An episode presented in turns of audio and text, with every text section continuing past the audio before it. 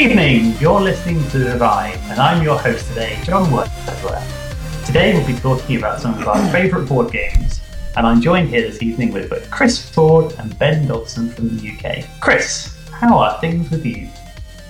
Rather marvellous, thank you, John. How are things with you? Not bad at all, thank you. I am healthy and well again. And you, Ben? Good. I realised that. Oh. I, I, I, Sorry, go on. You go on, Chris. That's all right. I don't mind waiting.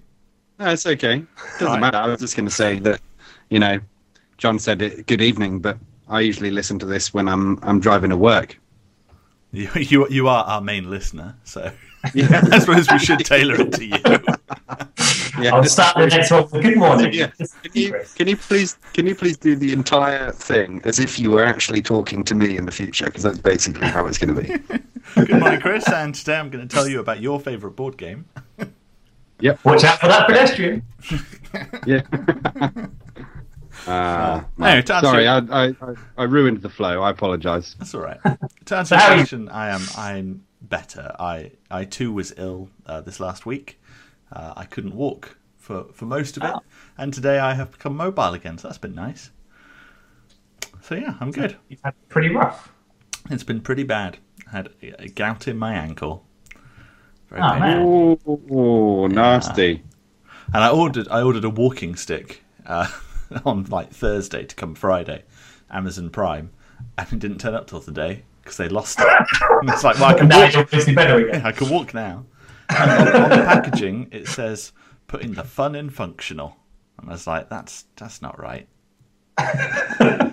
I did. I saw that. I saw on Twitter that you had a walking stick, and I, I wondered if maybe you like. You just assumed I'd gone mad. I just yeah. I just I assumed that maybe that um, you were just being eccentric. Actually, that was my thought. I love that. That's your first thought. I did Yeah. really want like a Lucius Malfoy style cane with a wand sort of embedded in it, uh, and then maybe some sort of Bluetooth adapter so that I could, you know, connect it to the Internet of Stuff. But You see, I just assumed when I saw walking stick that it had either a sword in it or a se- secret compartment for whiskey. You know. again, that does sound like me, and that's probably why I have gout in my ankle. but anyway, yes, I'm good. Thank you. Brilliant, brilliant. So uh, we'll kick off with some follow up from the last show. I've got a couple of pieces of news to talk about. First off, we discussed this on the last show uh, about Error 53, this dilemma with the Apple phones where taking your phone to a, an authorized retailer would end up with it being, I'm going to put quotes around it even though you can't see them, bricked. Because uh, the update since the last show is that Apple have now released an update to get around the error. And it is pretty much exactly what Ben suggested they would do, which is they've made it so your phone works again, but if you've had the touch sensor replaced, then it won't let you use that anymore. Thanks, Tim, for uh, listening in, and I uh, Yeah. I enjoyed our phone call afterwards. That was great. The interesting It thing about makes it, makes the most sense as well. yeah, it does. The interesting thing about it, which we didn't mention last week because I don't think we realised, is also that it was completely blown out of proportion because it only affected people that upgraded to iOS 9 by plugging in their phone into iTunes. Like it didn't affect it if you did it over the air, like most sane Really? people. It only affected people who upgraded via iTunes tethering their phone. So probably three people. But you know how No, I the internet loves to argue. Well, you're one of those people. Uh, don't they recommend that you upgrade your phone using iTunes? No, not since like iOS six. It's because it's like a phenomenally large file. When uh, Only when it was went from seven? seven to eight. Seven to eight they did because Yeah. people had no space, but not nowadays. They fixed all that.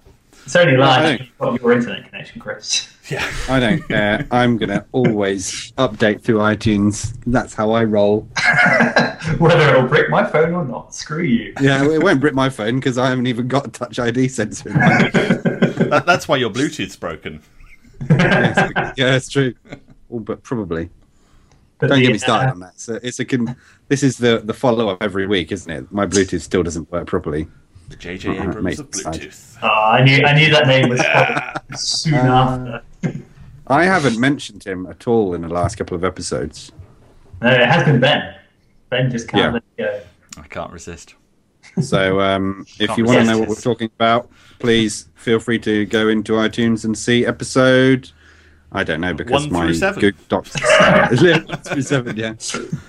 Episode four was uh, episode four was the Star Wars one. Was it really that long ago? a long time ago. Wow. So We've done a lot of shows. This is pretty cool. So yeah, I think uh, I think that's a good a good solution from Apple, and it sounded like it wasn't necessarily even intentional because they said that it was kind of left over from when factory resets happened, and it's not really intended to to brick a live phone. So I mean, at least they've done right anyway. They put the put the thing right. So uh, next up, I was just going to do a, a little update on one of my favourite games of late, which is XCOM 2. Uh, I think I'm probably about halfway through the campaign now. It's kind of hard to tell because the the game doesn't have a definitive timeline, but I'm starting to unlock some cool technology, which is making me feel a little bit less vulnerable when I go into the tactical matches now. Uh, although, as with any game like this, the more power you get, the more power they get. But still, you start to feel badass regardless. Um, it's good. I don't want to go too much into it because it's just a follow up. But I think uh, I'm starting to appreciate the strategic layer a bit more now. It's starting to make a little bit of sense. And I need to download it. I've still not tried it because I originally thought it was going to be one of those games that shit me up with stuff jumping out at me. So I completely discounted it whenever you mentioned it, and that was purely based on the artwork for it on Steam. I was like, nope, not for me. Uh, uh, but yeah, since, the aliens. since you mentioned it, it's like, oh no, it's a nice like real time strategy. It's like, oh okay, um, I should probably get that. So it's, it's on my list of list of games to play.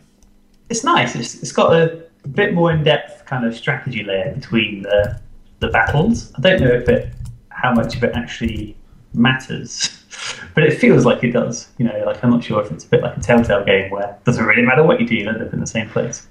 Um, but then the battles, uh, the sort of tactical combat is just feels for me at least like improved over the first. There's more to do. They've made a few improvements, so you don't feel quite so cheated. Um, and yeah, it's good, and it's got a multiplayer mode. I think it's just like a you pick an army and do one v one skirmishes and things, but you know, something that could be entertaining. But that's me, really. That's just a quick update from XCOM. I just, I'm sure there'll be one more when I finish it. Never. So um, I had uh, a couple bits just from last week because we had the uh, Kickstarter uh, podcast last week, uh, and I have funded two. Despite my fact that I said I would never fund video games on Kickstarter, I have funded two this week. Uh, Nice. probably the gout did that to me. I was like, I can't move. I'm enjoying these small games on Steam. Right, I know. I'll buy some more. Uh, so the first one is a game called A Place for the Unwilling, uh, and I'll put links for these in the show notes. Um, but uh, it's a really nice looking uh, adventure game. Um, they say it's an open world inspired by Majora's Mask and Sunless Sea, uh, and from the little sort of uh, preview I saw of it, it looks really nice. It's kind of got a machinarium look about it in that it's sort of all hand drawn. Looks really nice, uh, and they're halfway to their goal in the first nine days. They only want twenty thousand euros. Um, they've got almost eleven thousand, so that should complete, I think. Um, so check that out. Um, and then, funny enough, they posted an update, uh, and at the bottom of it, they recommend some of the games that they like on Kickstarter.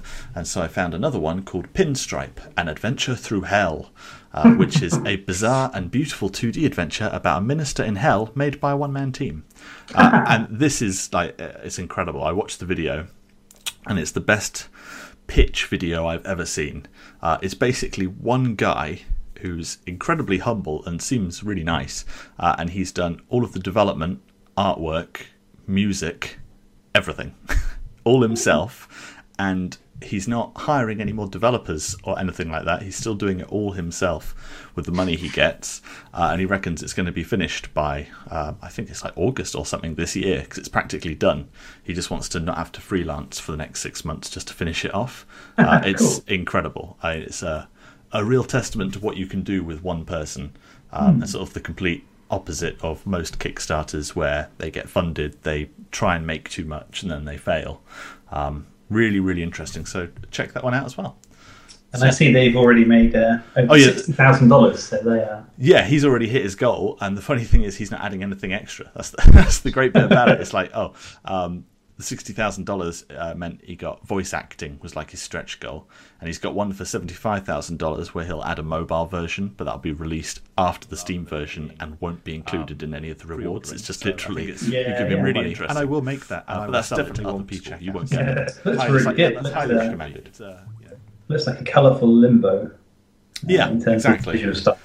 But it looks really good. The so- video is really good. I'd thoroughly recommend everyone watch the video at least, just because it uh, it's really nicely put together uh, and shows a lot about the guy as well, which I, I find the more interesting part of it. To be honest, I mean the game looks great, but I really like the the story behind it. Cool. So that's Pinstripe on Kickstarter. Great. Well, um, obviously, also last week uh, on our last episode on Kickstarter, we were talking about Cage Match, the world's first I tell you what, the cage match has caused Nicolas problems. Cage-based dating website. I mentioned it to Uh, my um. I'm sorry to say that that uh, doesn't appear to have gained any more backing since we Oh. recorded our last episode. It's a shame. Um, they are fa- fairly heavily um, um, under target, I think, uh, with about f- just over five percent funded, and yet that, that still means that they've managed to get over eleven hundred pounds. That's because Um, one person bought the one thousand pound package, presumably on the basis that it isn't going to fund. Yes. I think. That's very true, actually. Like that. Yes, there is a one thousand pound backer. You're absolutely right. Fun, funnily enough, I started watching more Nicolas Cage films purely based on that. So it's got me back into Nicolas Cage. We watched The Rock at the weekend, Oh, um, yeah. and we've got da- um, Gone in sixty seconds, um, Face Off, uh, and then The Sorcerer's Apprentice, downloaded and ready to go. Oh, Oh, I love some Nicolas Cage films. Doesn't he? Do you know- like, it really struck me. He sounds like Ross from Friends, but he looks like Wolowitz from Big Bang Theory. he's like Nicolas Cage. Yeah, he's an unholy love child of David Schwimmer and the guy that plays Wolowitz, whose name eludes me right now. Interesting theory. Yep. We'll see. We'll see how this pans. This theory pans out as we have a chance to mull over it. You, the person who pledged a thousand pounds. Do you know what they get as their reward? I can't They remember get- now. It's the guy. The guy who wants to set up the website will personally come and visit and bring his copy of Con Air on DVD, and they can watch it together. That sounds amazing. Yeah, does sound amazing. So actually, yeah, they've got 24 backers, totaling 171 pounds, and one nutter with a thousand pounds. So it's it's a, sh- it's almost a shame that this website won't be made because I've been telling everyone about it. Um, I think it sounds superb, but uh, not that I'm going to waste my money on it. you just want to see it exist. That's all. I just want to see it exist so that I can I can I can be happy to know that it's there. Um, there is also uh, another piece of follow up from our last episode. I went to see Deadpool at the weekend. Um, not even at the weekend. It was last week. I saw it on like possibly even opening day. Have either of you seen it? Not yet. No, I really want to, but I haven't. I also it want to see it, but I haven't. It was brilliant. It was really good. Like uh, so, you know, there's so much controversy, or rather, not even controversy. When the trailer came out, um, it really split the audience. Um, I saw the trailer and I thought it looked absolutely superb. Um, as it turned out that it was, but um, there was an awful lot of hatred out there for the trailer, saying it looks rubbish, it looks like a cash in, blah blah blah, this that. Who would have thought Um, there'd but be no, it hatred was, on the um, internet? well, quite, quite, but people were quite vocal about it. It was really good. Poked fun at itself an awful lot. Um, like even in in just in the the opening credit scene, you um, like it shows inside Deadpool's wallet, and there's a picture of Green Lantern in there, which was hilarious. um, and yeah, no, it's, it's a lot of fun. The only thing I didn't like about it that much was uh, Colossus from the X Men. Um, I thought he was very boring, and that's interesting because it's um, it was a much more accurate portrayal of Colossus from the comics than they've ever done in the movies before. Uh, in fact, I would say that it was absolutely perfect, um, and yet he was in, it was an incredibly dull character. So that says a lot about Colossus, I guess.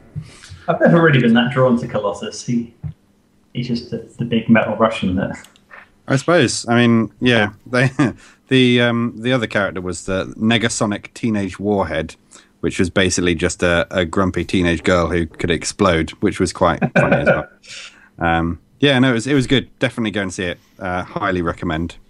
Just one question. Um, Yeah. What was the my, my main concern with it was that it was going to kind of break the fourth wall a bit too It often. It does. It does. It's you know, there's a great line. Does it where- work? Yes, it works really well. Like um, Deadpool goes to the X Men mansion, and um, like Colossus, Colossus says, "Oh, go on, uh, we'll go and see the professor," and he just says, "Ah, is that Stewart or McAvoy?" yeah, works really well. And he goes, "Hmm, it's funny. I, this mansion's so big, and yet I only ever see two X Men. It's almost like the studio couldn't afford any more." It's- it's- it was really good. It works really, really, really well. Yeah, very good. Definitely I do, recommend. I do have one more bit of follow up. I know I didn't put it in the list. Uh, Follow it. and it's from this show. Uh, the Star Wars show was episode five. Ah, good, good research. Okay. I approve. Yeah, good, Yeah. good. Cool. It's So, not research, uh, it's checking the facts, isn't it? Yeah. yeah. follow up fact checking. Yeah. like it. So let's move on to some cool news. Ben, I see you have a piece of cool news on the list. Uh, yeah, there's a new game coming out um, as we record. It's tomorrow, so by the time this show goes out, uh, it will be available. It's called Super Hot. Uh, Now, this was developed at like a seven-day first-person shooter hackathon, like three or four years ago, I believe. Uh, and it's then it got put on, I think, Steam Greenlight and then Kickstarter, and now it's finally ready to go. Um, and it's a really interesting idea. It's a, a very sort of artsy first person shooter. I mean, everything's sort of white, and then you've got a few people in red, basically. Um, but time only progresses when you move. So if you like shoot at someone, then nothing will happen until you start walking, and then time will progress as much as you move. Um, and so you go through it, and I saw uh, a video of the endless mode of it yesterday, where you basically you you perform like all of these actions in like slow motion essentially because you aim at someone shoot and then as you move there's other people moving in around you kind of like the uh, um, weeping angels in doctor who and that people will creep up on you just because you haven't seen them yet because it's not movement happening in real time so you can't hear them or anything and then when you finally die you get playback of everything you did but in real time. So you just look like a total badass because you're like just turning around and hitting things without even looking really because of course you've had loads of time to look around and shoot at stuff. Looks really interesting. I'm, I'm i don't know how much it costs and i don't know how good it'll be as sort of like a full game. I'm assuming it's going to be around like a $15 kind of mm-hmm. price point i'm guessing because i think it's probably going to be one of those things you play a few times and go well that's a really cool concept but not anything much more than that um, but it's definitely on my wish list so uh, probably worth checking out Yeah, Yeah, it looks playing- interesting. The graphics are odd. yeah it's very uh, artsy Yeah. It looks a little playing bit like 90s virtual reality. yeah Like you said, about two years ago, they put a version up on their website. I think it was just like the the whatever fallout from the hackathon where they had a flash version on the website. And it's really fun. But like you say, I'm not sure. It'll probably be one of those novelty things where you buy it and play it for a few hours and go, that's cool. And that's it. it seems to have like a nice editing mode like when you finish you can like edit in real time the video of your previous run and stuff and then upload it directly from the app which looks quite nice but again it's probably limited really but uh, could be fun yeah. uh, and the other piece of um, cool news I had, also computer game related, uh, is that the HTC Vive, uh, the other um, 3D headset, because we've obviously got the Oculus Rift, which we discussed a few shows back, um, and then the Sony one's coming out soon. Uh, but the HTC Vive was finally uh, announced with a release date of April, a price of $800, putting it $200 above the Rift. Uh, But it does have virtual reality controllers, uh, so the Rift just comes with an Xbox One controller. And while they do have some fancy controllers built just for VR, uh, they're not ready or included. Uh, the HTC Vive has those. Um, it'll be interesting to see. Again, I think the price is probably very high for most people, and then obviously you're going to need a very good computer to power it. Um, allegedly, uh, from the reviews I've seen, uh, the Vive has better uh, field of vision. Although it's the same resolution, it's a bit more. The screen bends a bit more, and you don't have black sort of plastic at the sides. Yeah. Uh, but it's not as comfortable. It's much heavier than the Rift, and it doesn't have audio built into it either, so it's substantially heavier for less. Uh, so it'll be interesting to see how that pans out um, when it actually goes on sale. Uh, but interesting nonetheless. I would really like to try it out, but again, eight hundred bucks. I, I think That's not trying out price. That's no. I need to know that I'm gonna, even at the Oculus Rift price. So like, I need to know that I'm gonna actually use this thing. Yeah. like, I don't mind paying that if I end up using it, but if I paid that, play one evening of Elite and go, that's cool, put it on the shelf and never touch it. That's that's not a good use of uh, six hundred dollars. No, I'm very tempted with one because I can plug it into my uh, Parrot Bebop drone, uh, and then you can do like as you fly the drone around, you can pretend you're flying. And I said, uh, I said to my wife earlier, oh, I really want to get that controller so I can do it. And she's like, "You sound so stupid saying VR goggles. It's not flying if it's VR goggles." I was like, "Don't try and limit a man's want to fly." And she's like, "It's not flying. It's VR goggles. You just It sat, is sat flying. It is flying, man. It's Come on. flying. It's flying a drone. But uh, yeah, so that looks cool. I'm going to still debate and decide which one to get. But yeah, I think one will end up on my, my desk at some point soon. So uh, Yeah. Are there any more coming, or is this is this it? Yeah, there's the Sony one coming, which is more for the Right. PlayStation 4, I believe. yeah, Um, but I'm I'm dubious about that because I don't think the PlayStation 4 has the power to do that. Um, also, the resolution is much less on the PlayStation 1. It's just 1080p, uh, whereas on the uh, both the Vive and the uh, Oculus Rift, I believe it's 1440p, but slightly wider. I think I could be wrong, Right. but it's definitely higher than 1080p.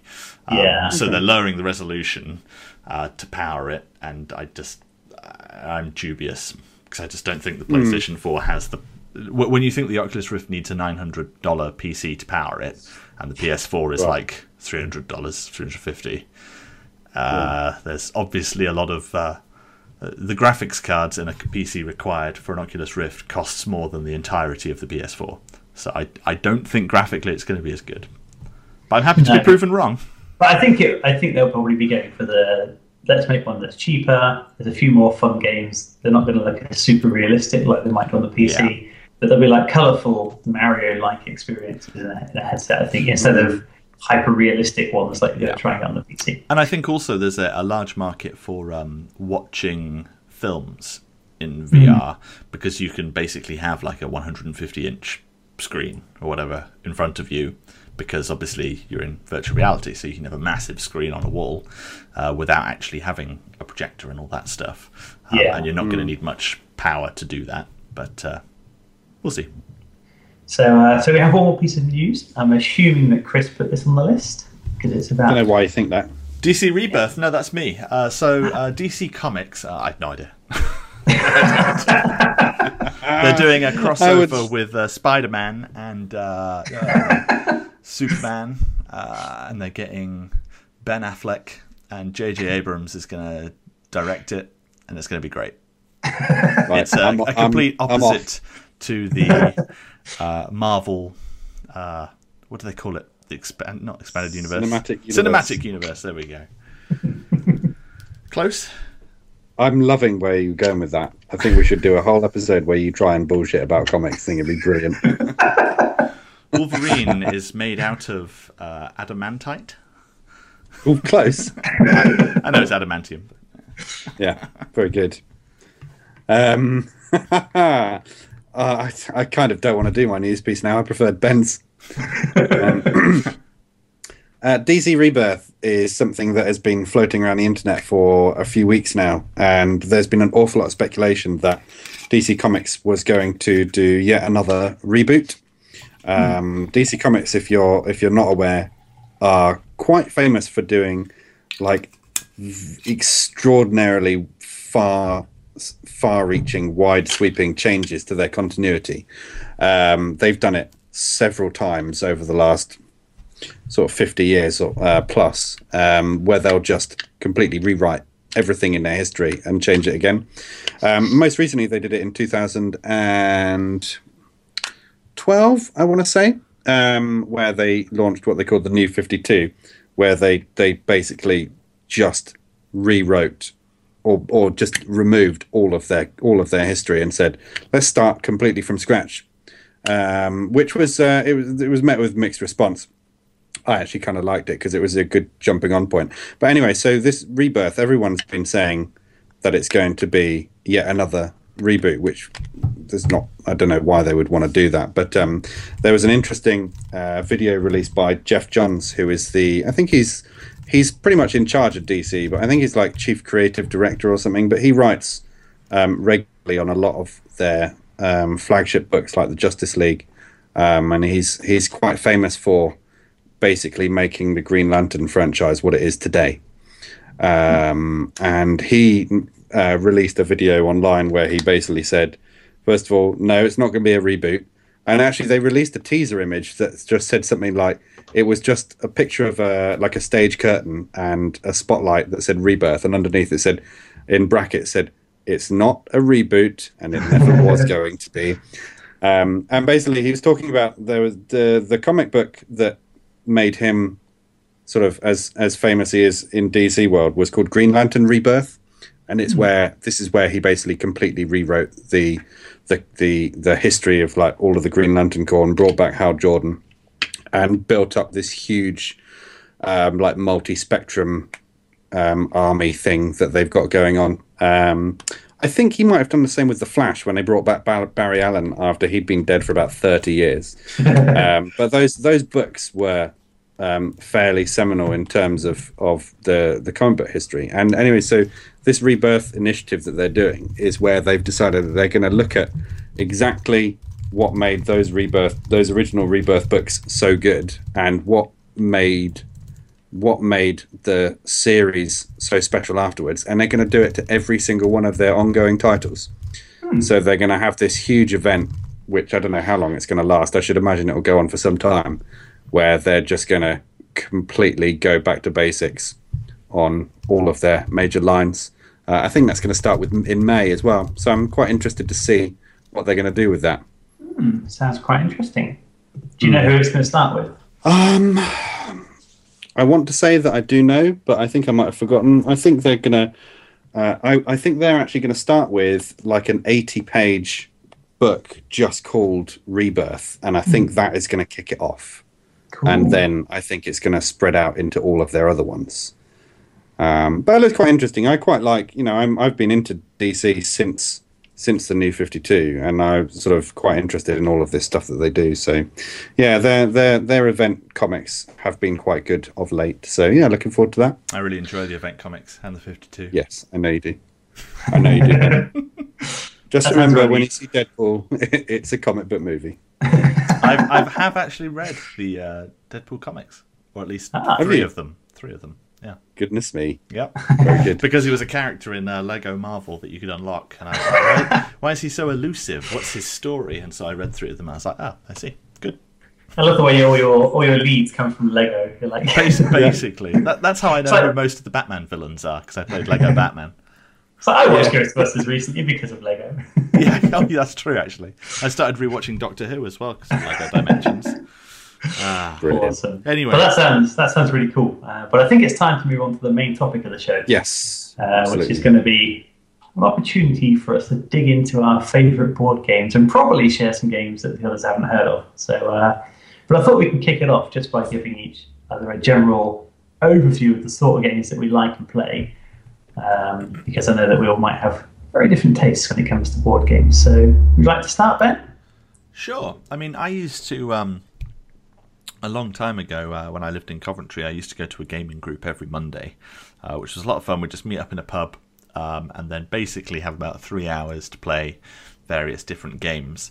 Um, so people would bring games with them, and then you'd basically just sort of like choose what table you wanted to sit at and play all kinds of different stuff. Um, mm. So that way, I got to play lots and lots of different stuff. Nowadays, I I don't do that. Um, because I, I do things like this podcast um, with my spare time. But I, I do tend to play much longer games, so I, I, regularly go over to some friends' houses on a weekend, uh, and we'll play a game which I'm going to mention later on, uh, which takes about eight or nine hours to play a single game of it.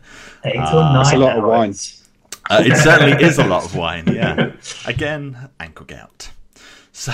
Um, Uh, so yeah, I tend to not play so many small games, but large ones. I mean, generally, if I'm going to play a game uh, when friends and that come over, um, I generally play video games anyway. Uh, but if we're going to play something, it'll be something small, like we discussed last week, like um, uh, Cards Against Humanity or the um, Exploding Kittens game or Fluxx, uh, stuff like that. Fluxx is a good game because you can play that with anyone. Um, Yeah. Things like that I tend to play more and more these days, but I, I generally prefer something that I can get my teeth into. A good, you know, six, seven hours of solid game. Nice and meaty. I like it. How about you, Chris? Um, you know, I've only really been into games in the last couple of years since I started watching Tabletop on Geek and Sundry Network. Um, pre prior to that, I hadn't really played a proper game since like when I was a kid, and maybe used to play Warhammer and the classic family tropes, you know, like um, Monopoly and such. Oh, Uh, and not then, Monopoly. I know. Oh God, yeah, I love Monopoly, but I also just despise it. Uh, I, I think is how it. most people feel. I loved it until I broke my finger playing Monopoly. Oh, go on then. Tell I- you got to tell that story, I was cheating. Right? my friend went to the bathroom and we had like a hatch. Uh, it'd go through to the kitchen, so he'd see me on the way back. And I snuck under Yeah. the table and put my hand round to grab some of his money. Uh, but I got my finger caught in the table between, like, it was like one of those ones that you can pull out. Um, and it got Right. stuck. And then as I pulled it out, it crack and uh, broke my finger. Oh. yeah. And my mum didn't take me to the So- hospital. She just said, that's what happens to cheaters. Good lesson. Good old mum. Oh dear, oh dear. And it was it shortly after then that you started hating everything. Ah, that's an that's an amazing story. Um, so I can't even work out where my train of thought was going. Sorry. Uh, tabletop. So I started watching tabletop, and it was from there that I started to discover sort of more. I don't know. I don't. I can't even really say like modern games because it's not as if they're only coming out now, but sort of you know the the the last couple of decades worth of of good stuff as opposed to the hundred year old games like Monopoly and such. Um, obviously, I'm more interested in family oriented games, I guess. Um, I stuff that I could play with my wife, stuff that she'd be interested in playing. So there's some things that I see on tabletop that I think that looks amazing, and I know instantly that Sophie wouldn't like it, so I know I'll never play it. Yeah. Um, I'm just waiting for Alistair to get old enough that we can play something. Um, probably start him off on Pokemon cards, I would have thought, and then go from there. oh yeah. Wean him onto the Yeah. hard stuff. Yeah, Magic the Gathering. Yeah. Someone you can finally beat at Magic. Yeah, what are you talking about? Just joking. Uh, but that's really cool though. So um, myself, I I'm going to skip over RPGs because I think they're their own little beast that deserves It's own attention. episode, isn't it? Yeah, I think so. There's a lot of RPG stuff to talk about, but um, uh, I guess in terms of card games, just because you finished on that, um, there's one that we've been playing recently that's really cool called Netrunner, uh, Android, Android Netrunner. Like the proper old school Netrunner. Uh, Something from the uh, 80s. it's a Of the pretty, I think you might be thinking about. I think it was called Hacker, which is a Steve Jackson game. Uh, and I guess this has a similar feel, but it's definitely more modern. This is a FFG game, uh, so it's got all the shininess that you expect from a uh, FFG produced game. But it's um, it's asymmetrical, which is really nice. So whereas in a game like Magic, you both essentially have similar decks that you're building the same, you're building towards a deck, but it has the same structure. Uh, in this game, you one person plays the corporation, where you have a completely different sort of deck to the hacker, uh, and then you switch. So you sort of play one round as the defensive corporation and one as the hacker. But that's got a lot of traction in the office, and it's it's a really nice game that you can just play in maybe sort of thirty minutes for a couple of rounds, so you get to play each faction once. Um, Nice. and then you can have something a bit more serious if you've got a few hours to kill where you, you know, each play each other once. So you can quite easily burn away three hours playing this game. Uh, but no, I really like it, and it's uh, it's not collectible like Magic. So you you would um, you know what cards you're getting a new expansion comes out, Right, it has yeah. exactly a fixed list of cards. You know what you're buying. There's no random chance, so it's not a money sink. Uh, but I guess that's that's the more sort of I'm going to say casual, even though it's not a casual game. It's a very you know, geeky card game, but it's the sort of game that you don't sit down for eight hours with three bottles of wine like Ben might do. Uh, Yeah. Three? That's only like Only four three? hours. Right. Yeah. With a barrel. Hence the ankle. I see. Yeah.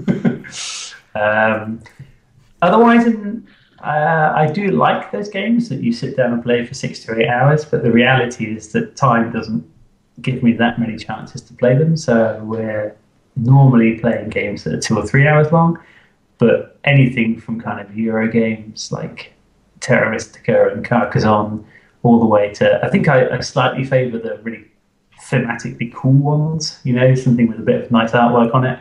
Uh, so something like Rex or even Dust Tactics, which is a fairly fast fired miniature based game set in like futuristic World War Three ish kind of thing. Um, but yeah, I guess any games really I like. So I will play a whole different range of games, but favouring the slightly shorter ones just because of the reality of time. So Yeah, agreed. I mean, not that I don't like a long game. Um, uh, I seem to I remember one New Year when we just played Risk, and uh, we we I think it was your copy of Risk, John. You had like Risk 20, 2050 or something, where you had the moon and such. And um, uh, we tried doing like a shot after every turn, and, and like just like four hours later, everyone's just painfully, painfully See, sober. I don't like drinking games because I don't need a game to get me drunk. Personally, I, I can quite happily just drink my. Own. I find that if we're doing a drinking game, I drink less because I have to wait for something stupid to happen in order to drink. the only time that has not been true was with a game of Top Trumps. uh, and you know the game Top Trumps, where you Yeah. basically have some cards, and it's like, a, oh, okay, say you're doing, I don't know, uh, films from the DC series, then you might say, okay, uh, Spider Man versus, um, I don't know, uh, uh, Green Lantern, or. Uh, did I get those right? Are they DC? Nope. Yes! One of them is. one of them, right, okay, good.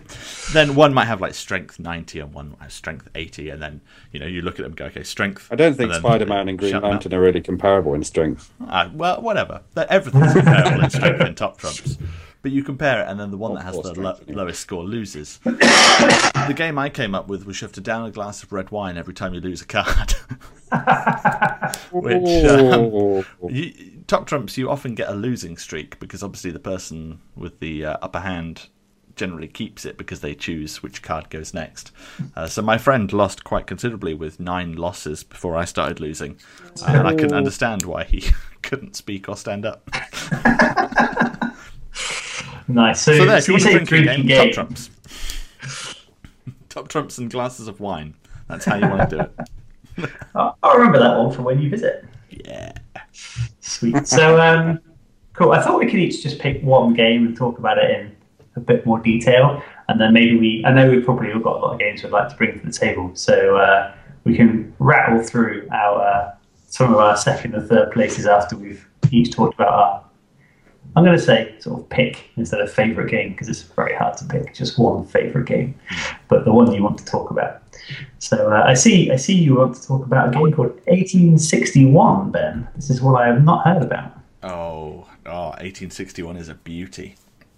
So I was introduced to 1861 through my board game group, uh, where basically the older men would congregate in a separate room and play games like Canal Mania, uh, which is a four-hour game, long game about canals.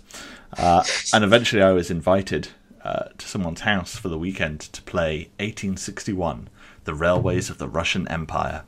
Now, this is a, a game which will generally take the novice player eight to nine hours, um, which is a considerable amount of time.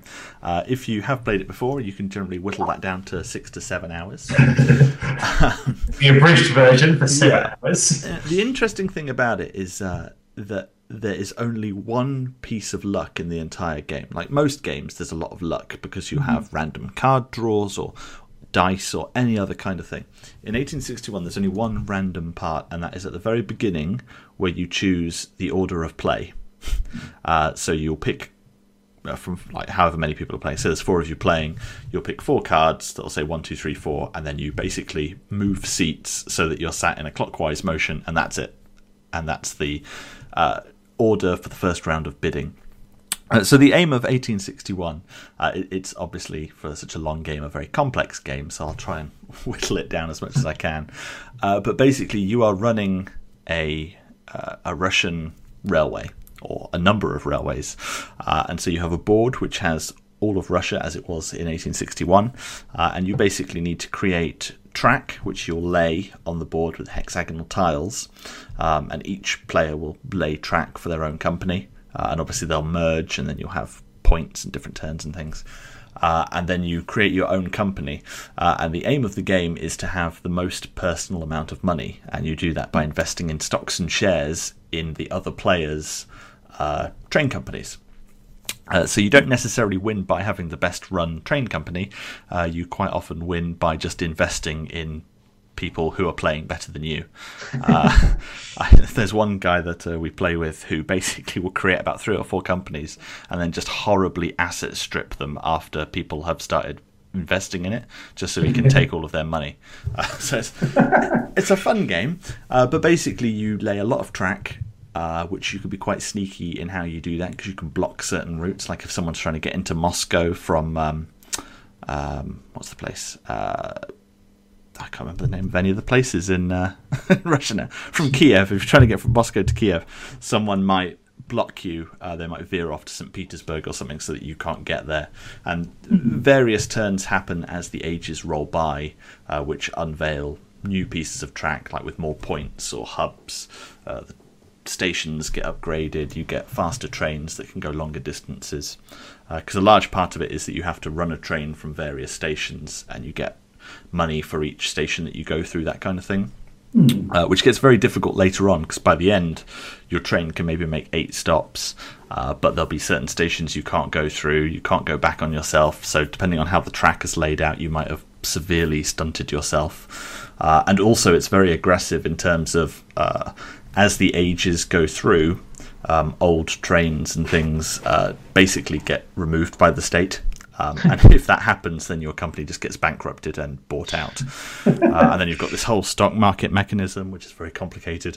Uh, and then you've got uh, the Russian um, state railway starts up in, I think, the fourth round of the game, which basically competes with you.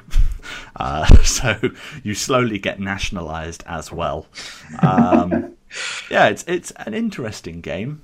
Uh, one of the nice things about it is that you start off so small at the beginning you're literally investing in little private railways and then you start building a little minor company and then you start trading as a public company with shares and stocks uh, and you can choose from a number of different company names. I always like the Grand Russian, uh, but yeah, it's a really interesting game because uh, it's it's got a lot of phases to it. It's not just eight hours of the same game. You've basically got the very very beginning where it's all you know getting investment, starting stuff out. Then there's a whole track laying part to it, and then you get into a more uh, game like stock market series of rounds. Um, and as I say, there's there's practically no luck involved at all. There's literally just choosing the order of bidding for the minor companies at the beginning, which doesn't really have that much bearing on the rest of the game. So it's a lot of skill involved in it. Uh, Sounds like the uh, sort of game where you can be three hours in and you screw up. Yep. you're kind of buggered. And then you sit there for five hours being very annoyed. That's what invariably always happens to my friend Matt. He'll spend 20 minutes a turn choosing what he's going to do, and then as soon as he does it, he'll go, oh no. Which is very funny. Um, but there's a whole series of them. They're called 18XX um, mm. uh, because they're all set in the 1800s at some point. Uh, 61 is just my personal favourite. Uh, but there's all kinds of them. There's one set in the UK, one set in Spain. Um, I think there's one in America. Um, I forget. Uh, and they all have slightly different rules. Uh, but one of the interesting facts about this one is that originally, uh, in the very early development stage, it was called 18ME and was set in Middle Earth. Uh, and it was supposed to be a fantasy version, which I always thought was quite good because I imagined that you'd, uh, I would totally call my train MithRail, so trains in Middle Earth, interesting. I think that'd be great. You know, go from the Shire to Mordor. One does not simply ride into Mordor. But So, uh, um, yeah, so 1861, a great game. But it's uh, it, the best way of describing it really is a, a very advanced Ticket to Ride. It's if you took Ticket to Ride, made it far more complicated, and then added a stock market which basically wants to destroy you, uh, then that's How many? That's how how many players? Uh, I think it's. Uh, I think you can do it with two, but you really wouldn't because it'd be very difficult. Um, Yeah. Three is the minimum I've played with, uh, and the maximum I think is six. Um, I could be wrong on that. Yeah, I, I, I'm pretty sure three to six. Cool. Um, and yeah, I, I it says in the manual six hours, but from experience, it's more like even with people who've played it before a lot of times, you'll still play it in six to seven. With people who haven't played before, it takes about forty-five minutes just to explain what's going to happen, Yeah. um, and then numerous points later on to say, "Yeah, you shouldn't have done that," and now you're not going to enjoy the rest of the day. Here, have a drink. but you will enjoy six bottles of wine. Yeah. so yeah, it's um, Uh, so sounds really cool. I um, like I say, the only thing that puts me off is having eight or nine, or not having eight or nine hours to spare for a game. But I do like love it when you can just get right into something like this. That's true. I mean, I've not played it for a long time because uh, the friends that I play it with, they play cricket in the summer. Um, and now they've started playing golf in the winter.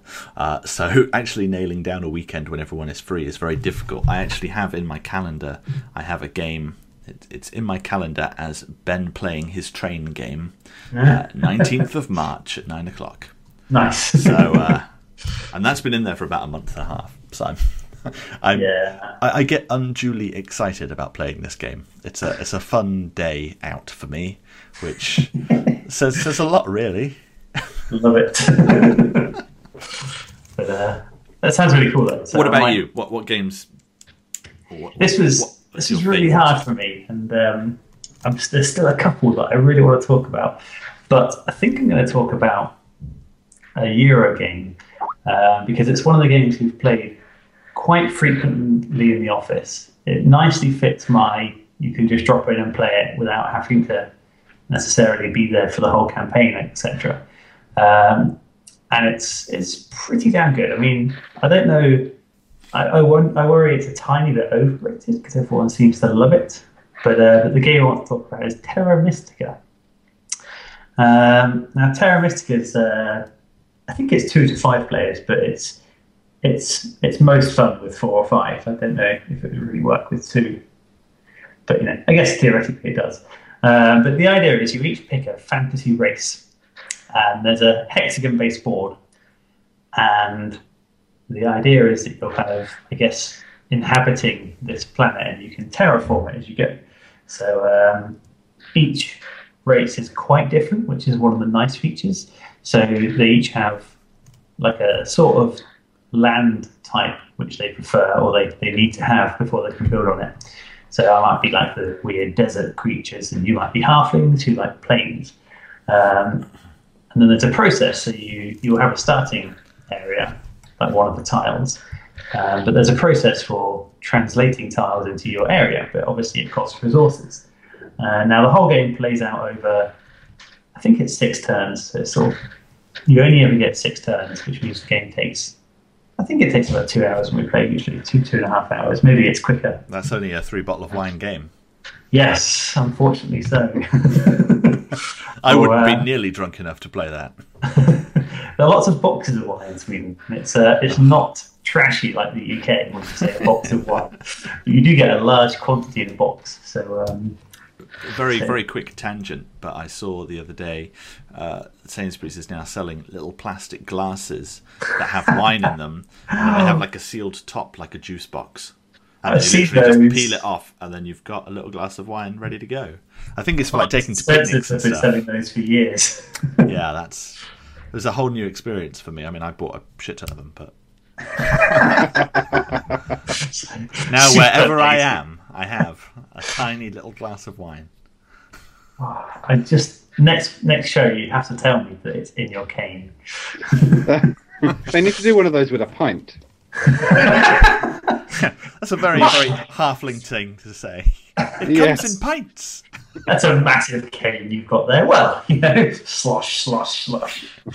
Another but yes. random tangent. I'm sorry to do this, but this is too good to pass up. is that there is a company that makes like fat suits for people. Uh, for men, it's like a beer belly, and for women, it's a, a larger bust.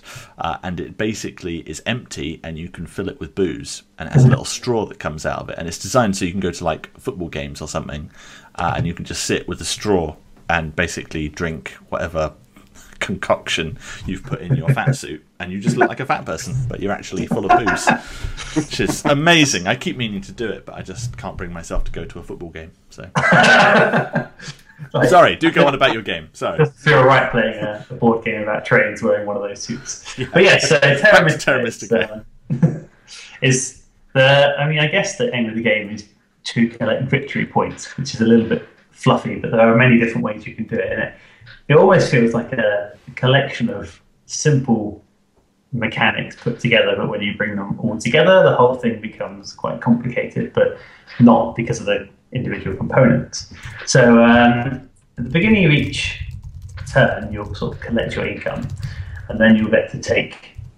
You each take it in turns in, in kind of doing certain actions, and that might be to transform a piece, like terraform a piece of land, or and or build a dwelling on that land, which is a way that you can kind of. So yeah, so each race has its own special ability, but they also have their own super special ability when you've built your your final building, which is the big building. But it takes a lot of resources and a lot of setup to get that out. Um, so the incentive to build is hopefully that you'll ultimately be able to build this kind of temple building, which will then give you your second ability, which will help you get accrue more victory points quickly. So um, so there's other reasons for building too, like you might then get more income on future turns, like you might get more money, more power, and more priests, so you can use your abilities. Um, then you can also send one of your priests off to kind of pray for a cult, which is another way of gathering victory points. And I then don't, I don't think that's how cults are formed. I don't think they pray for cults. Please Yeah. send me a cult. It's like Ding if you're, dong. the first- if you're the first to ten, then you get the most points. That's that's why cults exist, right? Yeah, could be. they want the victory points. so yes, and then there's a whole bunch of like actions on the board that only one person can take each turn. So there's a there's always this. Mm, do I want to do that action now? It's not really the right time, but if I don't do it, someone else might take the action off the board. Then I can't do it until next turn. Um, and then there's a whole different bunch of ways to uh, sort of score victory points. So you might win on the cult board. You might have every turn you pick up a little token, which will give you a specific way of gaining victory points, but you can only hold on to it for one turn. So it might be, ah, for every dwelling you build this turn, you get two more victory points. And you start to think, hmm, I want to do that. And then each overall turn, i.e., turn that all the players act in, will have its own special set of conditions too. So the conditions get mixed up between different games, but essentially it's a there's a lot of resource management. There's a bit of worker placement, and then there's but again, like 1861, there is nothing random in the game. I don't think at all. I mean, apart from the setup where you decide which tokens are in play and what the special effect is for each turn. But once the game is in motion, there is nothing, nothing random. So there's no like, oh, I got screwed over by a dice roll. But yeah, that is Terra Mystica, and it's Nice. damn good. I don't think I've played it. I think I've seen it, but I don't think I've played it. So I'm. Uh, I- I'll give it a try. How many people does it play? Uh, two to five, but I would definitely suggest. I mean, I would suggest three, four, or five. We've never played it a fewer than three, but I, I think it'd be a bit of a eh, experience. A lot of games don't work with two. I find. No, I mean I might be wrong, but I, it doesn't feel like it would lower it to. So, uh, but it's very Eurogamey. You know, like all the pieces are wooden. It's Yeah. like it's almost shiny. For a like, European game, it's, it's actually pretty good looking, but the theme doesn't quite shine through enough for my like to look at it and go, mm, "That's a gorgeous." it's not an FFG game where you, you want to put it on your shelf just because it looks gorgeous. But it certainly isn't the back. It's just a, a fairly you know, nice but run of the mill looking Nice. game. But yeah, that's Terra Mystica, and it's definitely worth a, a shot if you're into your sort of Euro gaming. So, so how about you, Chris? What's your pick of the board games? It's interesting what you were just saying because I look for a game that can be played uh, with two. Um, because obviously, being parents with a young child, quite a lot of the time we are just in, um, you know, and sometimes we'll play a game when Alistair's in bed.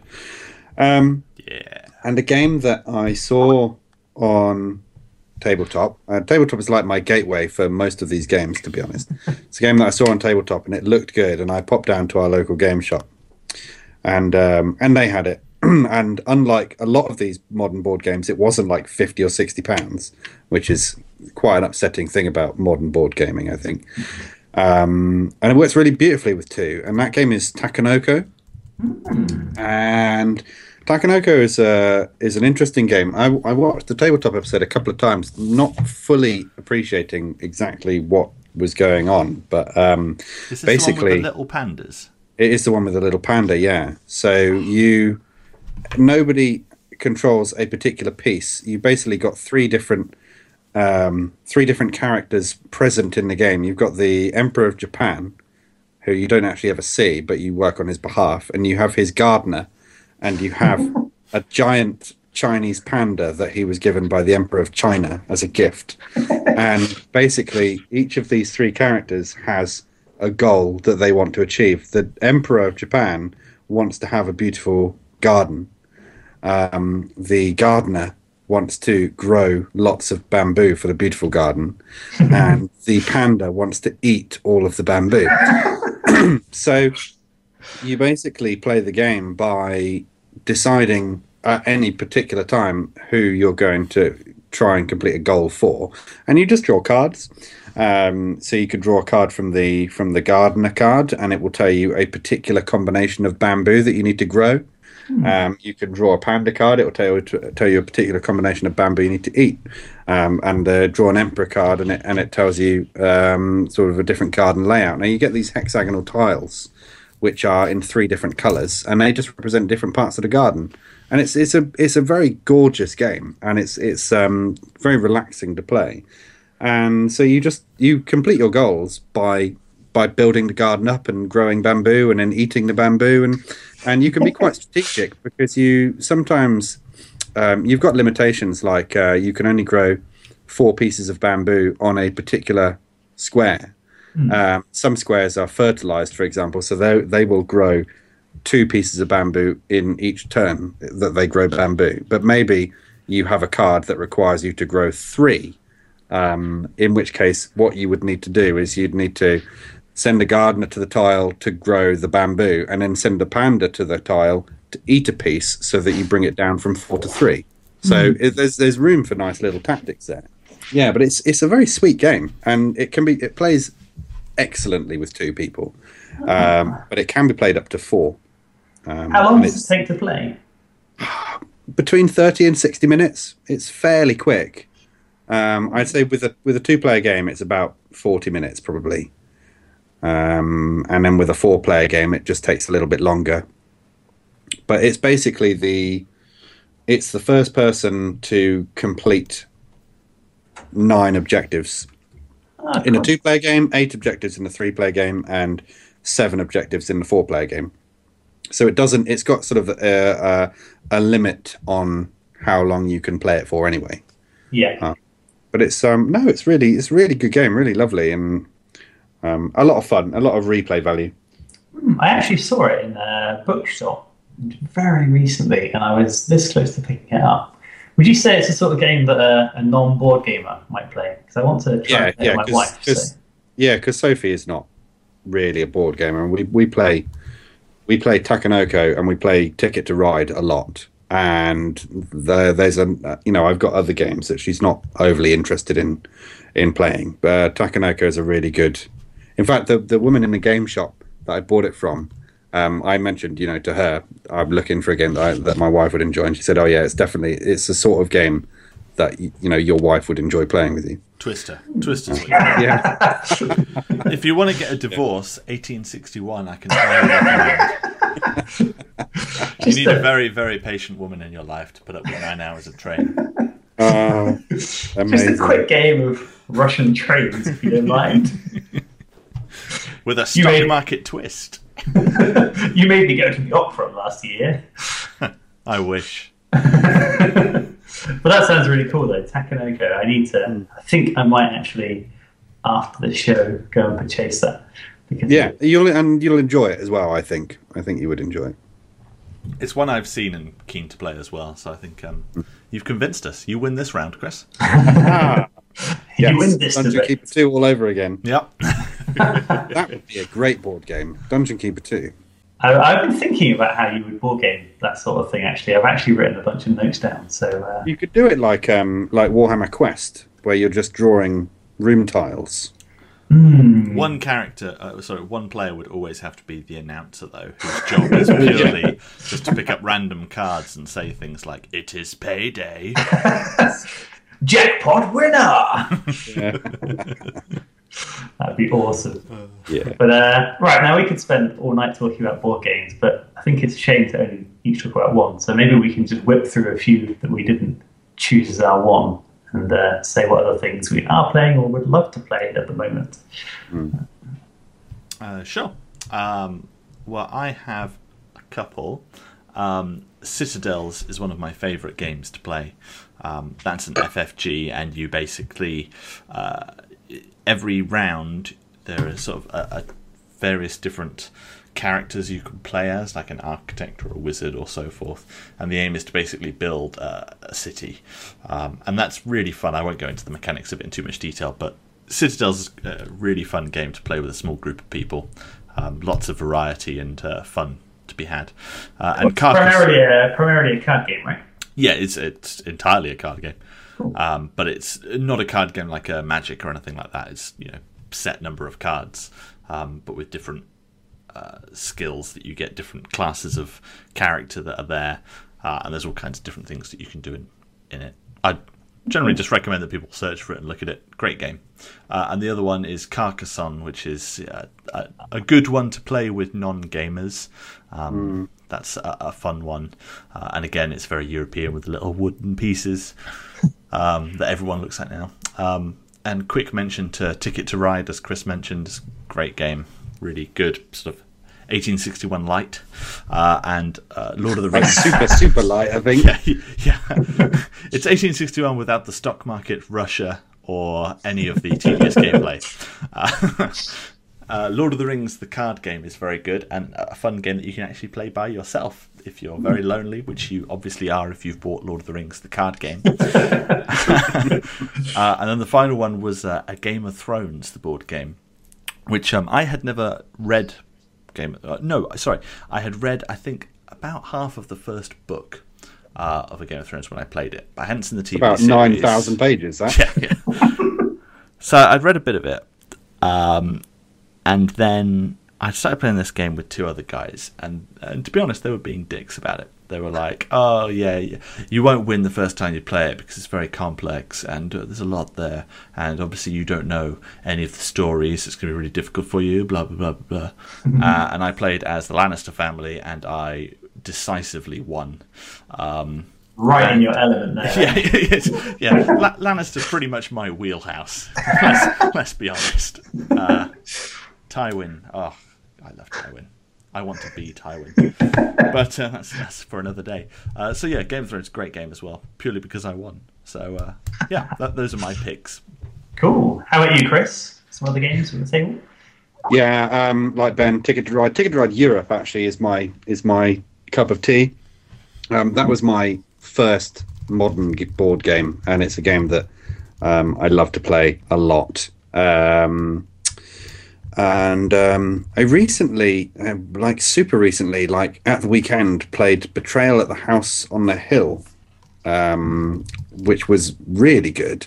That's like a game for three to six players, I think, where you are basically in this haunted house and you're drawing tiles basically off the top and, and building up the haunted house as you explore. uh, which was excellent. And then halfway through the game, epic game. But you've played it, yeah? Oh, I love it. Great game. Yeah, and like halfway through, you you trigger an event. Like all the way through as you're playing, you're you're rolling dice to see if you trigger the event, and when you finally trigger it, one of the players suddenly turns into basically an evil cultist who secretly lured everyone else to the house to kill them, and um, it was excellent. I really enjoyed it. So like it, it's a, properly a game of two acts because suddenly like one of the characters was actually chasing the rest of us around the house with hellbats. It was mental. And the really Um, nice thing about that game is that there's like 50 different events that happen, the haunts they're Yes. called. Um, and so there's a lot of replayability.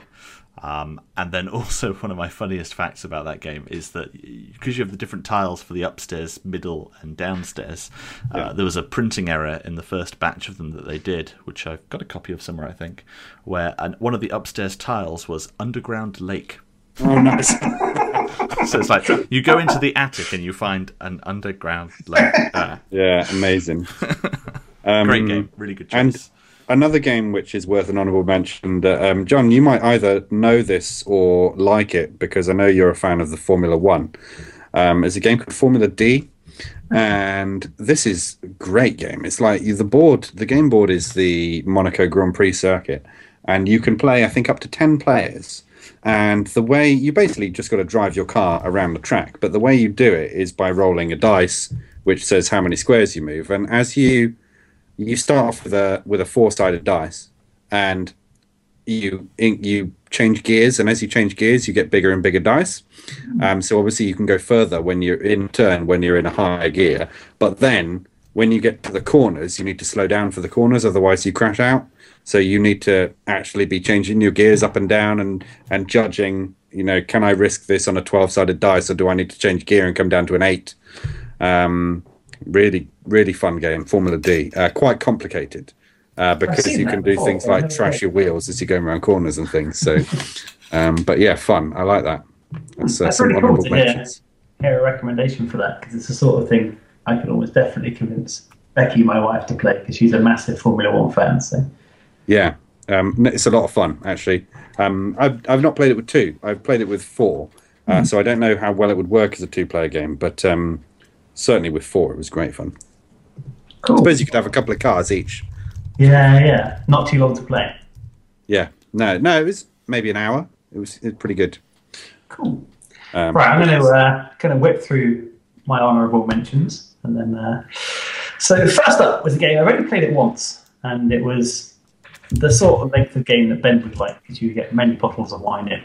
Um, but it was called Twilight Struggle, and it's uh, basically Anything to do with Twilight? Mm, It's the Cold War. Um, and you- Sounds preferable. Yeah. yes, there's no sparkly vampires. Would you rather be at detente with the Russians and their lovely railways, or would you be looking at sparkly vampires? But what's interesting about uh, Twilight Struggle is it's it is a, only a two-player game, um, and it goes through the, the phases of the Cold War from like 1945 to 1990 or whatever. Um, and you kind of you it's, it's more about the politics than, than the war, as it were. So you end up trying to decide where you're going to put your your sort of supporters, and then there's a space race track and a whole bunch of other things that you can kind of invest into. Uh, and uh, a lot of the game is driven by cards as well, so you can.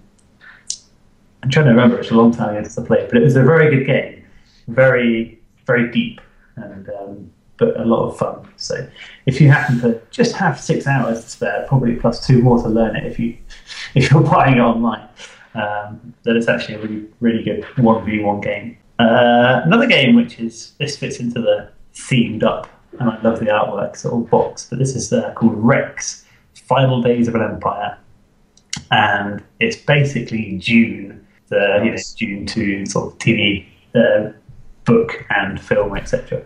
Uh, they couldn't actually. I think they maybe made a Dune game, but didn't have the license to make another one, so it's kind of in spirit Dune, but not actually Dune. But it's um, it's a game which you can have up to five or six players, but each player has a completely different role in the I guess it's like a special ability, but they're completely different. So, for instance, one race is in control of Uh, the board is like a massive set of provinces, like different areas, and you can move your guys around.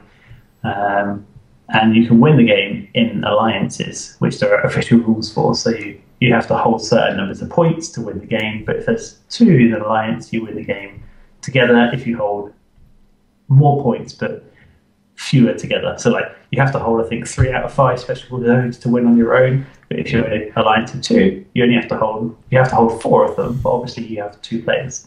But yeah, so one player might have all the economy, and whenever you buy anything, the money actually goes to that player.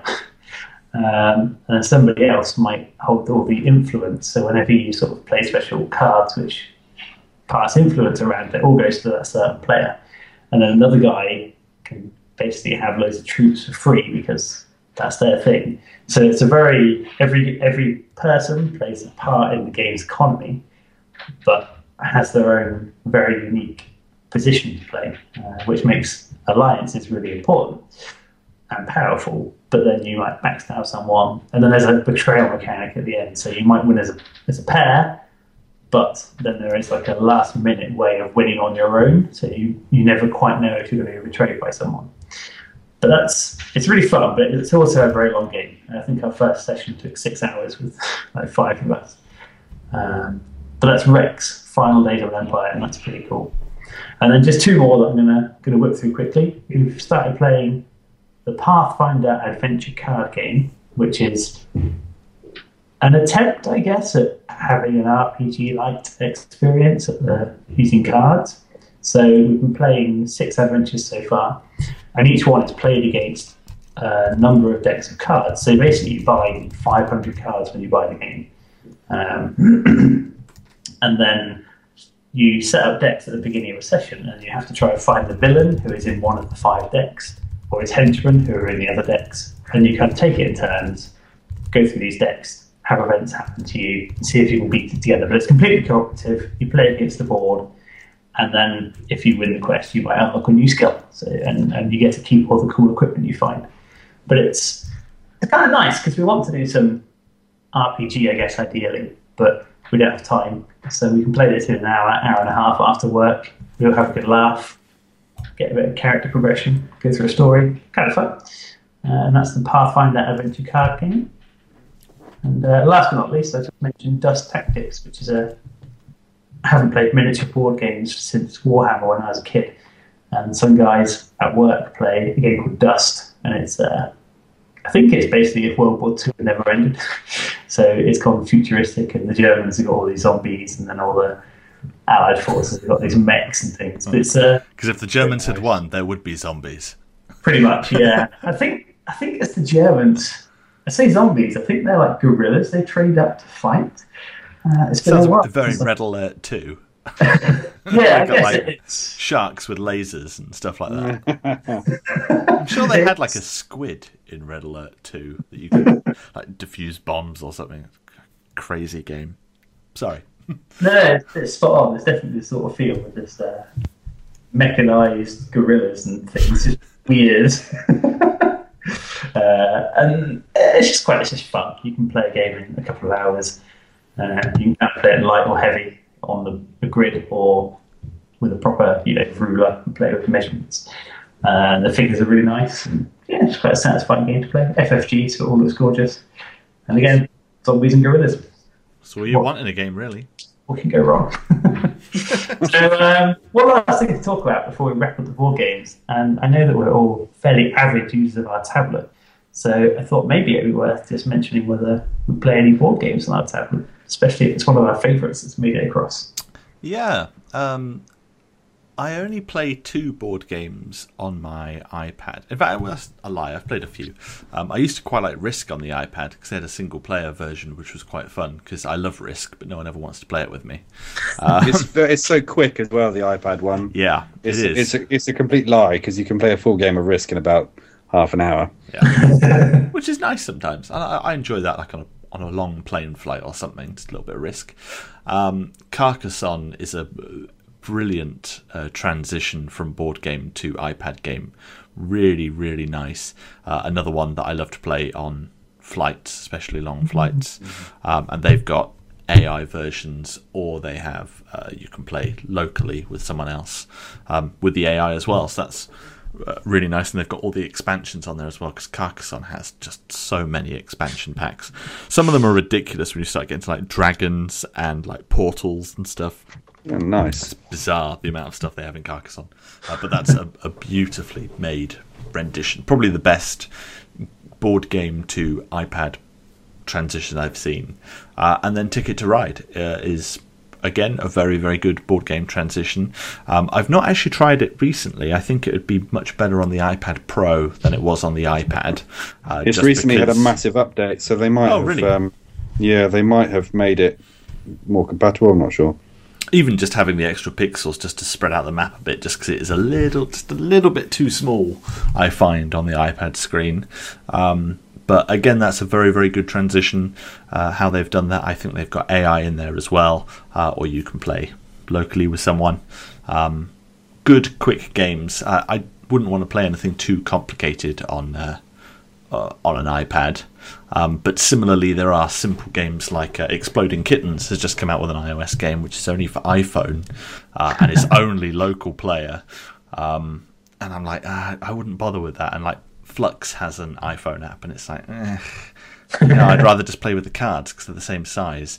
What I want in an iPad game is something big like Ticket to Ride or Carcassonne that you can't take on a plane. A game mm. of Fluxx or Exploding Kittens I can take with me in a bag, but I'm not going to bust out Ticket to Ride uh, on the middle of a flight. so um, yeah, those, those, would be my two picks. Um, one that I would love to see. I, love to see her just because the the bit that takes so long in 1861 is at the mm. end when you've got so much track laid and you're trying to work out the most efficient way to get from one point to another and make the most money. And people will help you. You'll be there and everyone will be trying to work out for you what's the most amount of money to make because that's sort of like one of the rules of the game is that you should always help other mm. people in like their decisions and so on. Um, is I always thought how cool it would be to have a Microsoft Surface, like the original Surface, mm, like the, the table, table, yeah, and have like the hexagonal tiles with RFID chips, so that it could know the route, so that you could literally just go, "What's the best route?" and it would go, there you go. Because to be honest, four hours of 1861 is that part, and at that part, after I have finished a bottle and a half of wine, I am ready to go to sleep. So that that is the worst part because I I don't care for the difference in 10 rubles, uh, but other people do. Uh, but yeah, Ticket to Ride and Carcassonne for iPad for me. I, uh, I really like playing. I like playing board games on the iPad, but something about it doesn't always work. Um, the issue that I have with it is very much like reading magazines on an iPad, in that they tend to be very quick, cheap ports. And to be hmm. honest, I would rather play iPad games on my iPad, or you know, video games that are optimized for touch and uh, things like Faster Than Light or Alto's Adventure or something like that, something like is a, a, mobile game, rather than trying to force a board game into an iPad. Um, because whilst that is useful sometimes, a lot of the time the reason I like board games is because they're physical, in the same way that I like to read physical books or physical magazines. And I don't think a lot of them have got that right.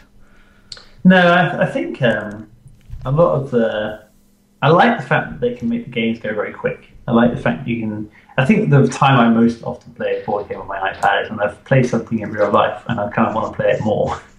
Because um, it feels like the perfect platform for digital versions of board games. Um, but yeah, something I'm not that drawn to playing them on there. But that said, it's the only place that I've played Ticket to Ride so far, which I'm um, I really like, but I want to play it in real life, but haven't I've got a copy, but I haven't convinced anyone to play it yet. I'll play it. I'll play it with you.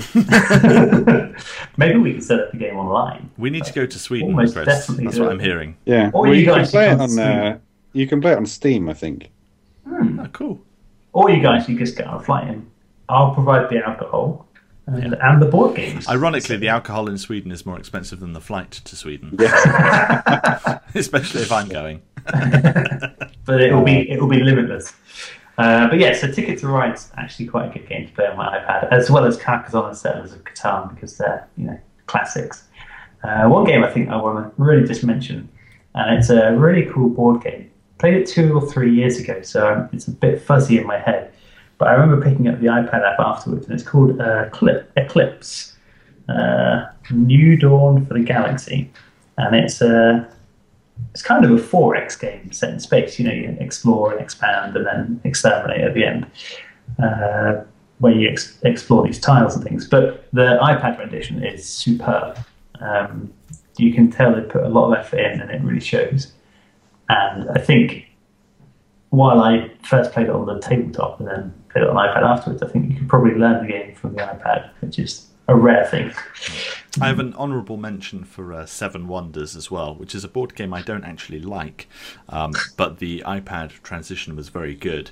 And one of the nice touches they added was an extra Wonder of the World, which was the Apple, the new campus, the spaceship style Ah, circular nice. one.